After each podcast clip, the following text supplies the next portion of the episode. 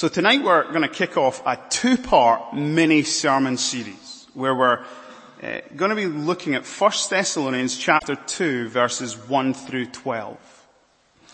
And we're looking at this section of God's Word together because we're going to be thinking about some of the key hallmarks of a faithful gospel ministry. Now I was inspired to, to give attention and thought to this theme this week because I knew that Today was the last time I'd hear Harrison preach, at least as a minister here at London City Presbyterian Church. And one of the things we've got great cause for thanksgiving is that Harrison has exercised among us a faithful gospel ministry. And as we look to the future, both for him and for us, it ought to be our prayer that we would continue whether it's here in London or there in Detroit, Michigan, be exercising a ministry that pleases God. Now this is a great passage for us to turn our attention to because if there's any church in the New Testament that really functions as a model church, it would be the church that was in Thessalonica. If you've got your Bible there, glance back to Thessalonians chapter 1 and verse 7. There Paul tells these, this young fledgling church plant that they have become an example to all the believers throughout Macedonia and Achaia. And, for two reasons they'd become a model church. Because the word of the Lord sounded forth from them and because their faith had been, had gone forth everywhere. And brothers and sisters, we can learn from this church about what it means to be a church that is committed to furthering and advancing the gospel here in London and beyond and in Detroit and beyond. And it really is my prayer that, that this passage would, help inform and shape our vision as a church. Now, just before we dive in and look at the contents of chapter 2 verses 1 through 6, let me just give you a brief background to the letter of 1 Thessalonians. Now, I don't know if you remember, the story is told in Acts, from Acts chapter 15 through Acts chapter 18, of Paul's second missionary journey. And Paul had just, in many ways, parted company with Barnabas. And Paul had alongside him Silas and Timothy. And God gave him the, the, that Macedonian call, that vision, to come and help the work of the gospel in the region of Macedonia. Paul obeyed, and Paul and Silas began ministering on what is today the modern continent of Europe. And, and, in Acts chapter 16, we're told the story of how the, of the first European convert, Lydia the fashion designer, the, the seller in a purple cloth, and then the Philippian jailer, and then the young demon-possessed slave girl. And as Acts chapter uh, 16 closes, it's of how Paul and Silas ended up being beaten, arrested, and then the earthquake from the prison, and then literally running from Philippi. And they ran from Philippi to Thess- Thessalonica. I keep saying Thessalonica or Thessalonica. Right? I don't know which one it is. um, they ran and they arrived in Thessalonica. And there, we're told that they spent three consecutive Sabbaths reasoning in the synagogue, as was their custom, trying to prove to them that Jesus was indeed the Messiah. Now in Acts chapter 17 verse 4, this is what we're told.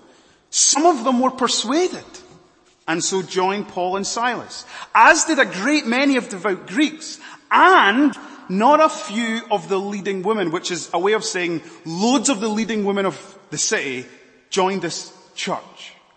So, so if you want to picture this church, it was made up of Jews and Greeks and loads of women. Loads of women of status, significance. But then we're told in verse 5, some of the Jews in that city grew jealous.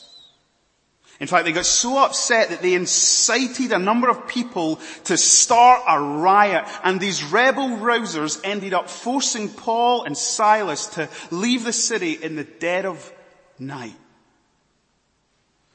So, so that's how the church was born. The church in Thessalonica. But as we read through 1 Thessalonians, the Jews, not only did this, this group of jealous Jews force Paul and Silas and Timothy to leave the city, but they launched a smear campaign against them. See, if you glance at chapter 1, chapters 1 through verse, uh, chapter 1 verses 3 through 10, Paul is convincing these young Christians that they are genuine Christians. Just, just look at verse 4. Or verse 3. Remember, remembering before you our God and our Father your work of faith, your labor of and your steadfastness of hope in our Lord Jesus Christ. For we know, brothers, loved by God, that He has chosen you. Verse, halfway through verse 9. How you turn to God from idols to serve the living and true God. It seems that these jealous Jews were, were, were accusing or, or saying to the young Thessalonian Christians, you're not true Christians. They were false messengers with a false message and you've had a false conversion. Paul writes and says, no, no, no. You're genuine Christians.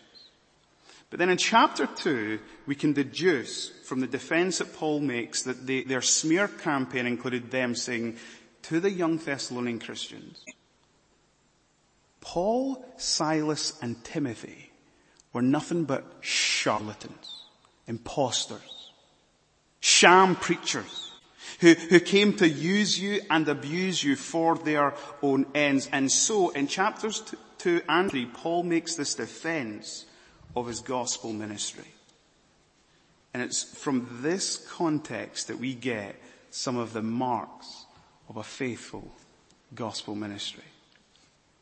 Now with that said by way of introduction, let's, let's just walk our way through verses 1 through 6. We're going to look at two marks of a faithful gospel ministry tonight. Now, we're not told explicitly in the opening section of chapter 2 that what the accusations of the jealous Jews were.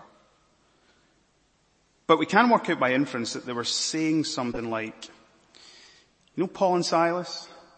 When the going got tough, they got going. They didn't care for you. They didn't love you.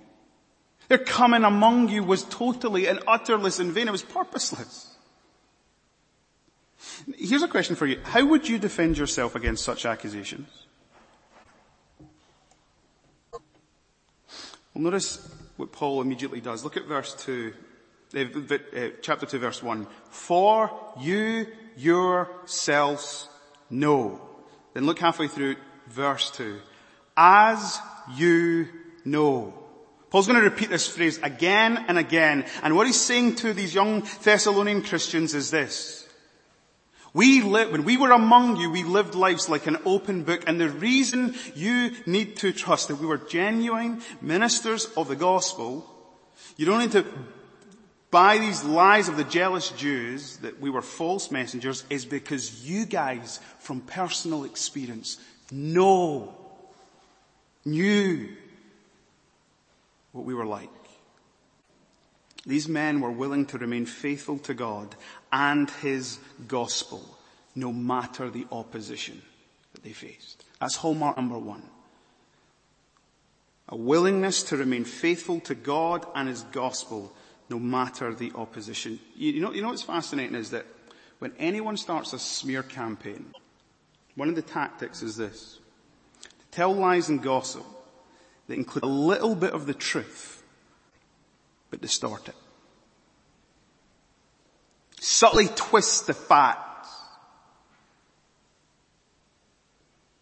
So Paul and Silas, they were only in Thessalonica for three consecutive Sabbaths and then they were run out of town. And so here's the thing. These guys didn't care for you. As soon as, it, as soon as there was trouble, they were off. And it's like Paul says in these opening verses, guys, you know that's not the truth. You know that's not the reality. Now how would they know that's not the truth? Well look at what he says in verse 2. Because we had already suffered and been shamefully treated at Philippi. Paul and his companions remind these Thessalonian Christians that when the going got tough, they kept going on with gospel ministry. So, so, so in Philippi, and, and by the way, it's just worth reminding ourselves what happened in Philippi. Paul and his uh, companion Silas, they preach the gospel. Lydia's saved. The Philippian jailer gets saved. And then there's this young slave girl who's demon possessed and our owners make money through her and Paul, and she gets saved and the owners are furious. And so they seize Paul and Silas and they drag them into the mar- marketplace before the magistrates. And when they're before the magistrates, they say, these men are disturbing the peace of our city. And so, Paul and Silas are stripped naked. Now, now, now just think of the public humiliation. And then they're beaten with rods. And then they are unjustly thrown into prison. There was no fair trial and Paul and Silas were Roman citizens. And they find themselves spending a night in prison with their feet fastened in stocks. But remember what they were doing in prison? Singing hymns. Praising God. And then there's the marvelous earthquake. Now, Paul reminds these young Thessalonian Christians of that event. And he says to them, as you know. Now here's the question, how did they know? They weren't in Philippi. Well, no doubt they knew because Paul and Silas came limping and hobbling from Philippi into Thessalonica. They bore in their body the marks of the suffering they had just received.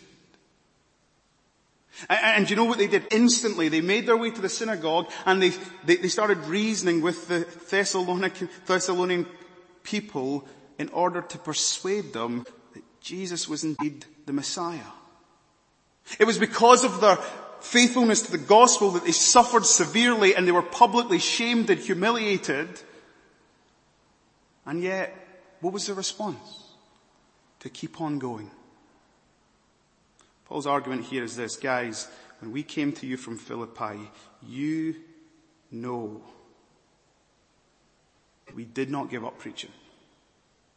We did not choose to stay silent. We did not take a sabbatical. We kept on preaching the gospel for your sake. You know that. Brothers and sisters, that is a key hallmark of a faithful gospel ministry. Remaining faithful to God and His gospel in the face of great opposition. When we're committed to the gospel, we will let, not let circumstances, no matter how difficult they are, deter us from our gospel mission. Right?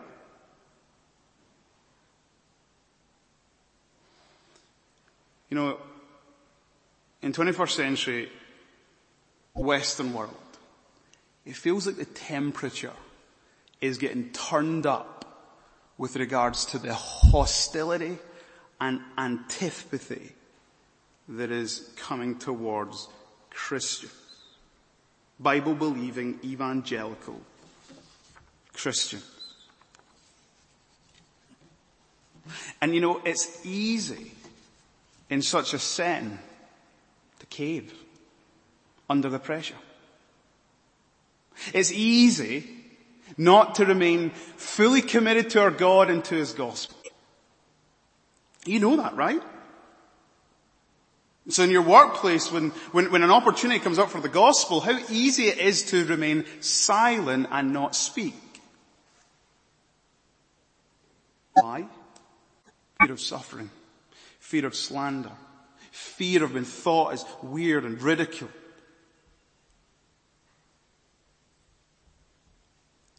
Now, now, now, think about it from Paul and Silas's point of view. They'd just suffered severely. They'd just been shamed publicly. I think the temptation would be to just give up for a little while. Not want to go through all of that again, right? But that's not what they did. Now, now, lest you get the wrong impression, one of the impressions we can sometimes give when we're talking about the apostles is we turn them into superheroes, superhumans. Not so. You know, Paul said when he was writing to the church at Corinth, when I came among you, I came in weakness, in fear, and much trembling. He was not confident in himself or in his own abilities. He was frightened, he was fearful, he was weak, he was trembling. In Ephesians, at the very end of it, in verses 19, uh, chapter 6 verses 19 and 20, Paul asks Ephesian Christians, please will you pray that when I speak the gospel, I would speak it with boldness. Why? Because he knew the reality of feel, feeling fear when it came to the proclamation of the gospel. So notice what Paul says in verse 2. We had already suffered and been shamefully treated at Philippi, as you know. We had boldness in our God to declare to you the gospel of God in the midst of much conflict. Paul and Silas were ordinary men like you and me, but their confidence was not in themselves. It was firmly rooted and grounded in their God. Their boldness was in God. Brothers and sisters, that is what we're going to need if we're going to be a church that goes on with a faithful ministry of the gospel. A confidence in God, not a confidence in ourselves, a commitment to God and His gospel message, knowing that it is the power of God unto salvation for all who would come to believe. You know, when I, I started ministry here in, in LCPC, here's a, here's an honest insight. There was times I came trembling, anxious, worried about my sermon, how it would be heard, how it would become across.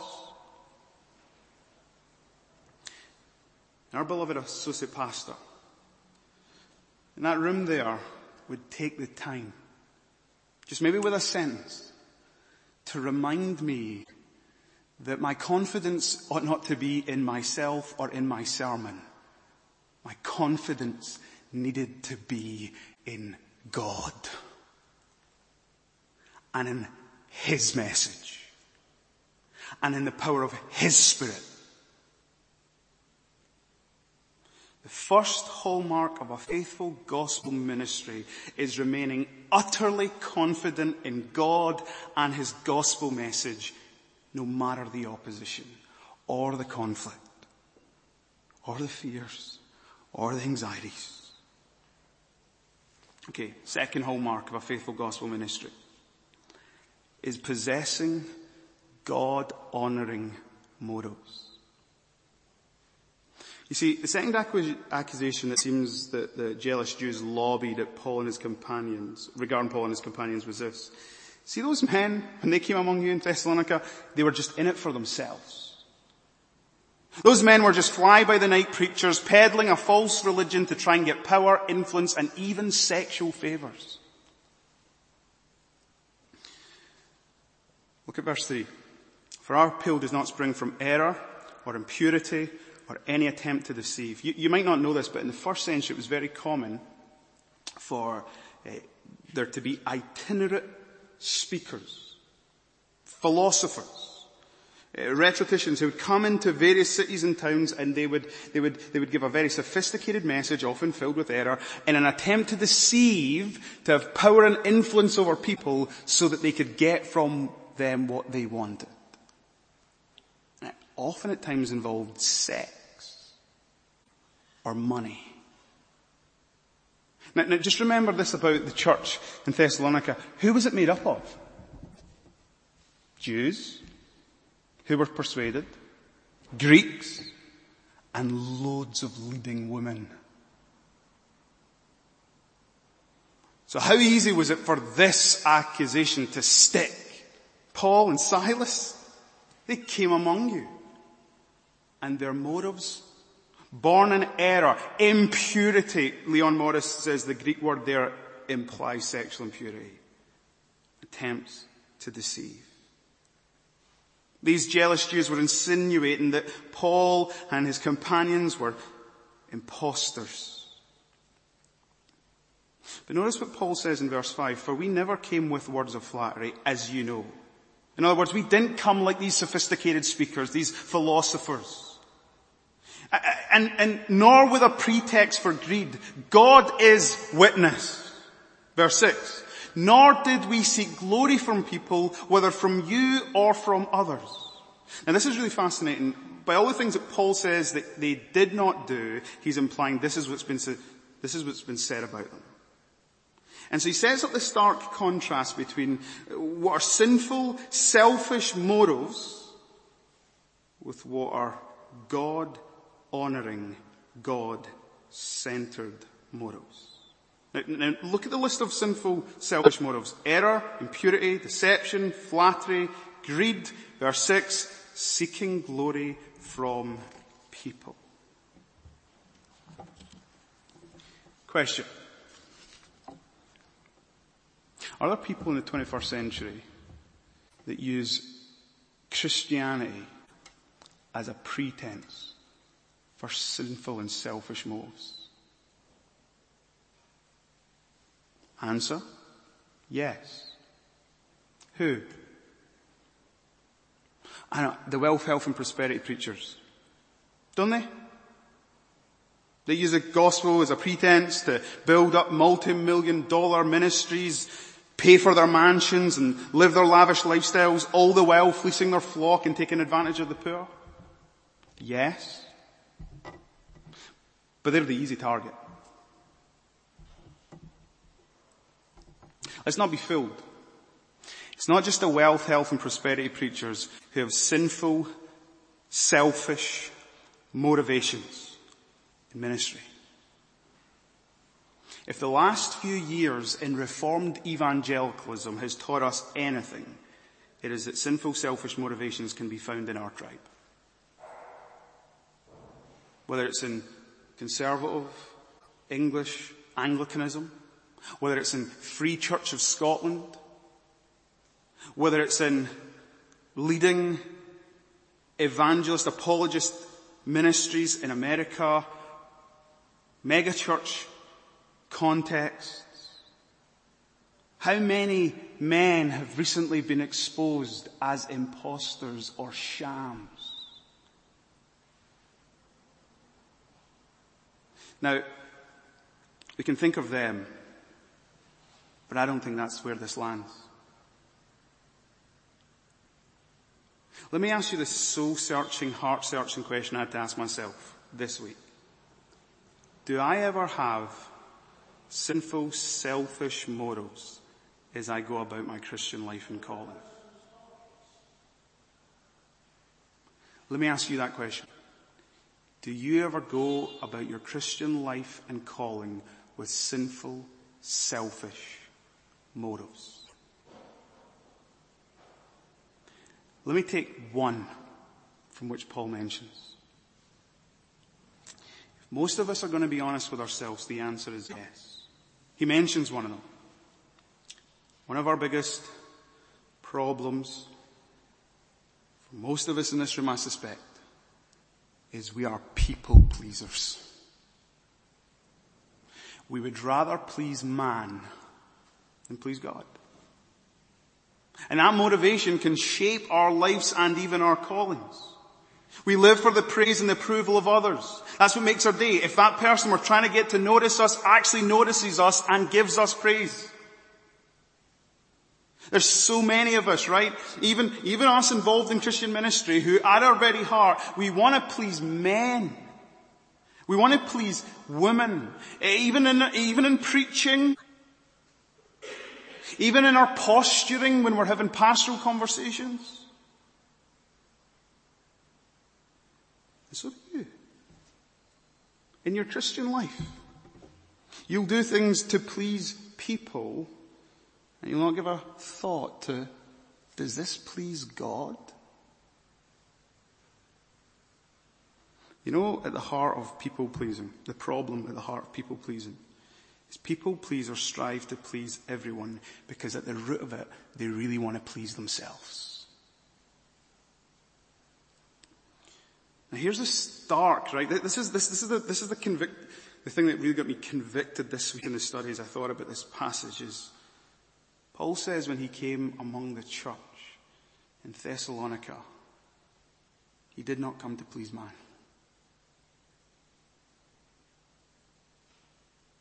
Look at what he says. Verse 4.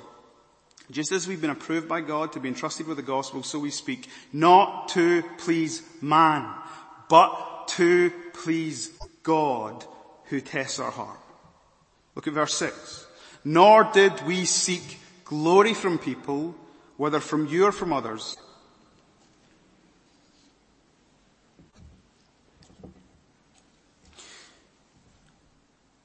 That's so striking because that's, that's a hard reality to live out. Living a gospel ministry where you can honestly say, I ain't trying to please man, I'm only trying to please God, and my only desire is His glory and not glory from other people. But you know, the reason why Paul could say this is because he'd come to discover the freedom the gospel brings. If you want to break this vice of people pleasing, rather than trying to please a hundred voices, you need to learn there is only one voice you need to listen to, and there's only one you need to seek to please, and it's God.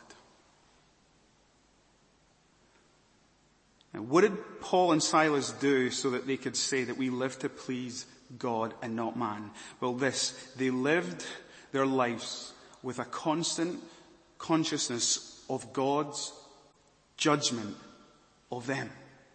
God's opinion of them. Look, look at what Paul says. He says, I know that we're approved by God. He says, I know we've been entrusted with the gospel. He says, I know that God tests my heart. God knew him better than he knew himself and he knew that at his core he could rest in the knowledge because of God's opinion of him. He's approved him. He's entrusted him with the gospel that therefore he could live for God's pleasure and pleasure alone. Brothers and sisters, that's what we need to come to learn. We need to come to know God's settled opinion and judgment of us. Do you know it? Do you know what God thinks about you if you are in Christ? Do you know what God's judgment is of you if you are in Christ, being filled with the Spirit, bought with the blood of Jesus? God loves you. God has united you to himself in his son. He redeemed you. He is restoring you. He is remaking you and conforming you to the image of his son. God doesn't just like you. God doesn't just tolerate you. God loves you. And by the way, when, when this truth, right, masters your mind and your heart, when you know God's settled opinion of yourself, it gives you the freedom to live for Him. That's what the gospel reveals to us. God's amazing love for us, demonstrated in the death of His one and only Son. I would posit that most of our problems in life are why we want to please other people, why we want to get other people to like us, It's because we've never let the truth sink down deep into our souls. That we're loved by God. And in His Son, He is pleased with us. So one night I preached a sermon, right, in this church, one evening, and I thought it was a train wreck. And I, after the benediction, you know, I came down and was sheepishly standing around. And our beloved associate pastor took me aside, took me over there. You know, he said to me, Andy, you need to believe the truth that you preach. You're an adopted son of God and he loves you. In one moment, I discovered, man, what is my problem? I keep on forgetting that even though I preach it. We've got a spiritual amnesia that, that, that haunts us daily and it means that we forget who we are. We are people who are loved by God and because we're loved by God, we can now live to please Him and enjoy Him. We don't need to live our lives for the opinions and the judgments of other people. We've got the opinion of God settled over our lives. And so with Paul who wrote in Corinthians, so we make it our aim to please Him. Because we know, we're convinced of His love for us.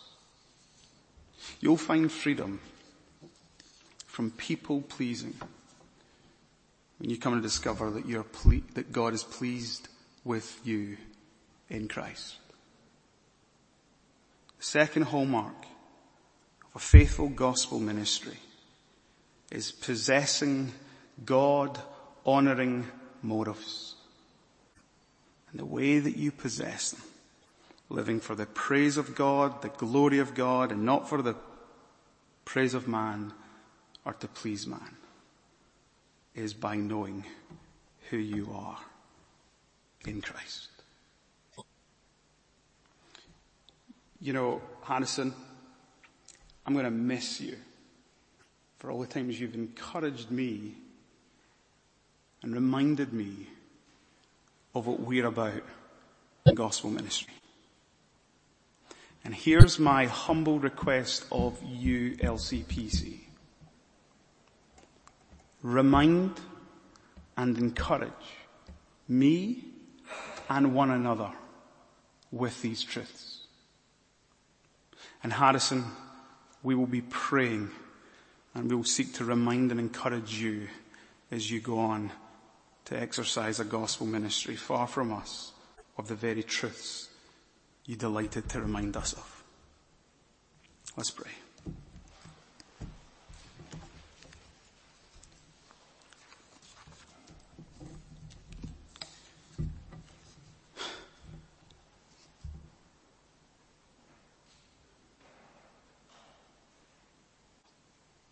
God, your gospel is incredible. Because you're the God who searches our hearts, who knows us better than we know ourselves. We would be fools to ever pretend or lie in your presence. And so we come before you and we honestly confess, God, that there are so many times where we find ourselves fearful and anxious about going on with gospel ministry in a context where we will face opposition or rejection or silent treatment.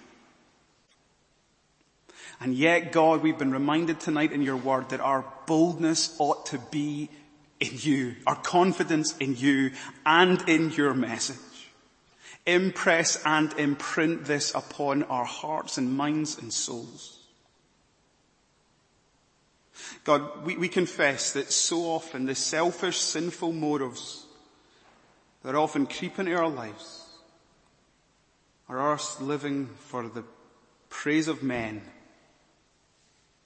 and us living to please others, not you.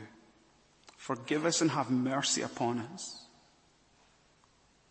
But God, thank you tonight for reminding us that in the gospel, you love us. You are pleased with us. And so help us by your Spirit as we seek to make it our only ambition to live for your praise and your glory. Lord, we pray as you help us think about a faithful gospel ministry, that you would help us live that out as a church family and that that would shape and mark the lives of all of our church leaders. We thank you for the way it's been embodied and exhibited to us in Harrison. We pray, O oh God, that those truths and convictions would live in him and bear much fruit as he rests in you. We pray this in your son's precious and powerful name. Amen.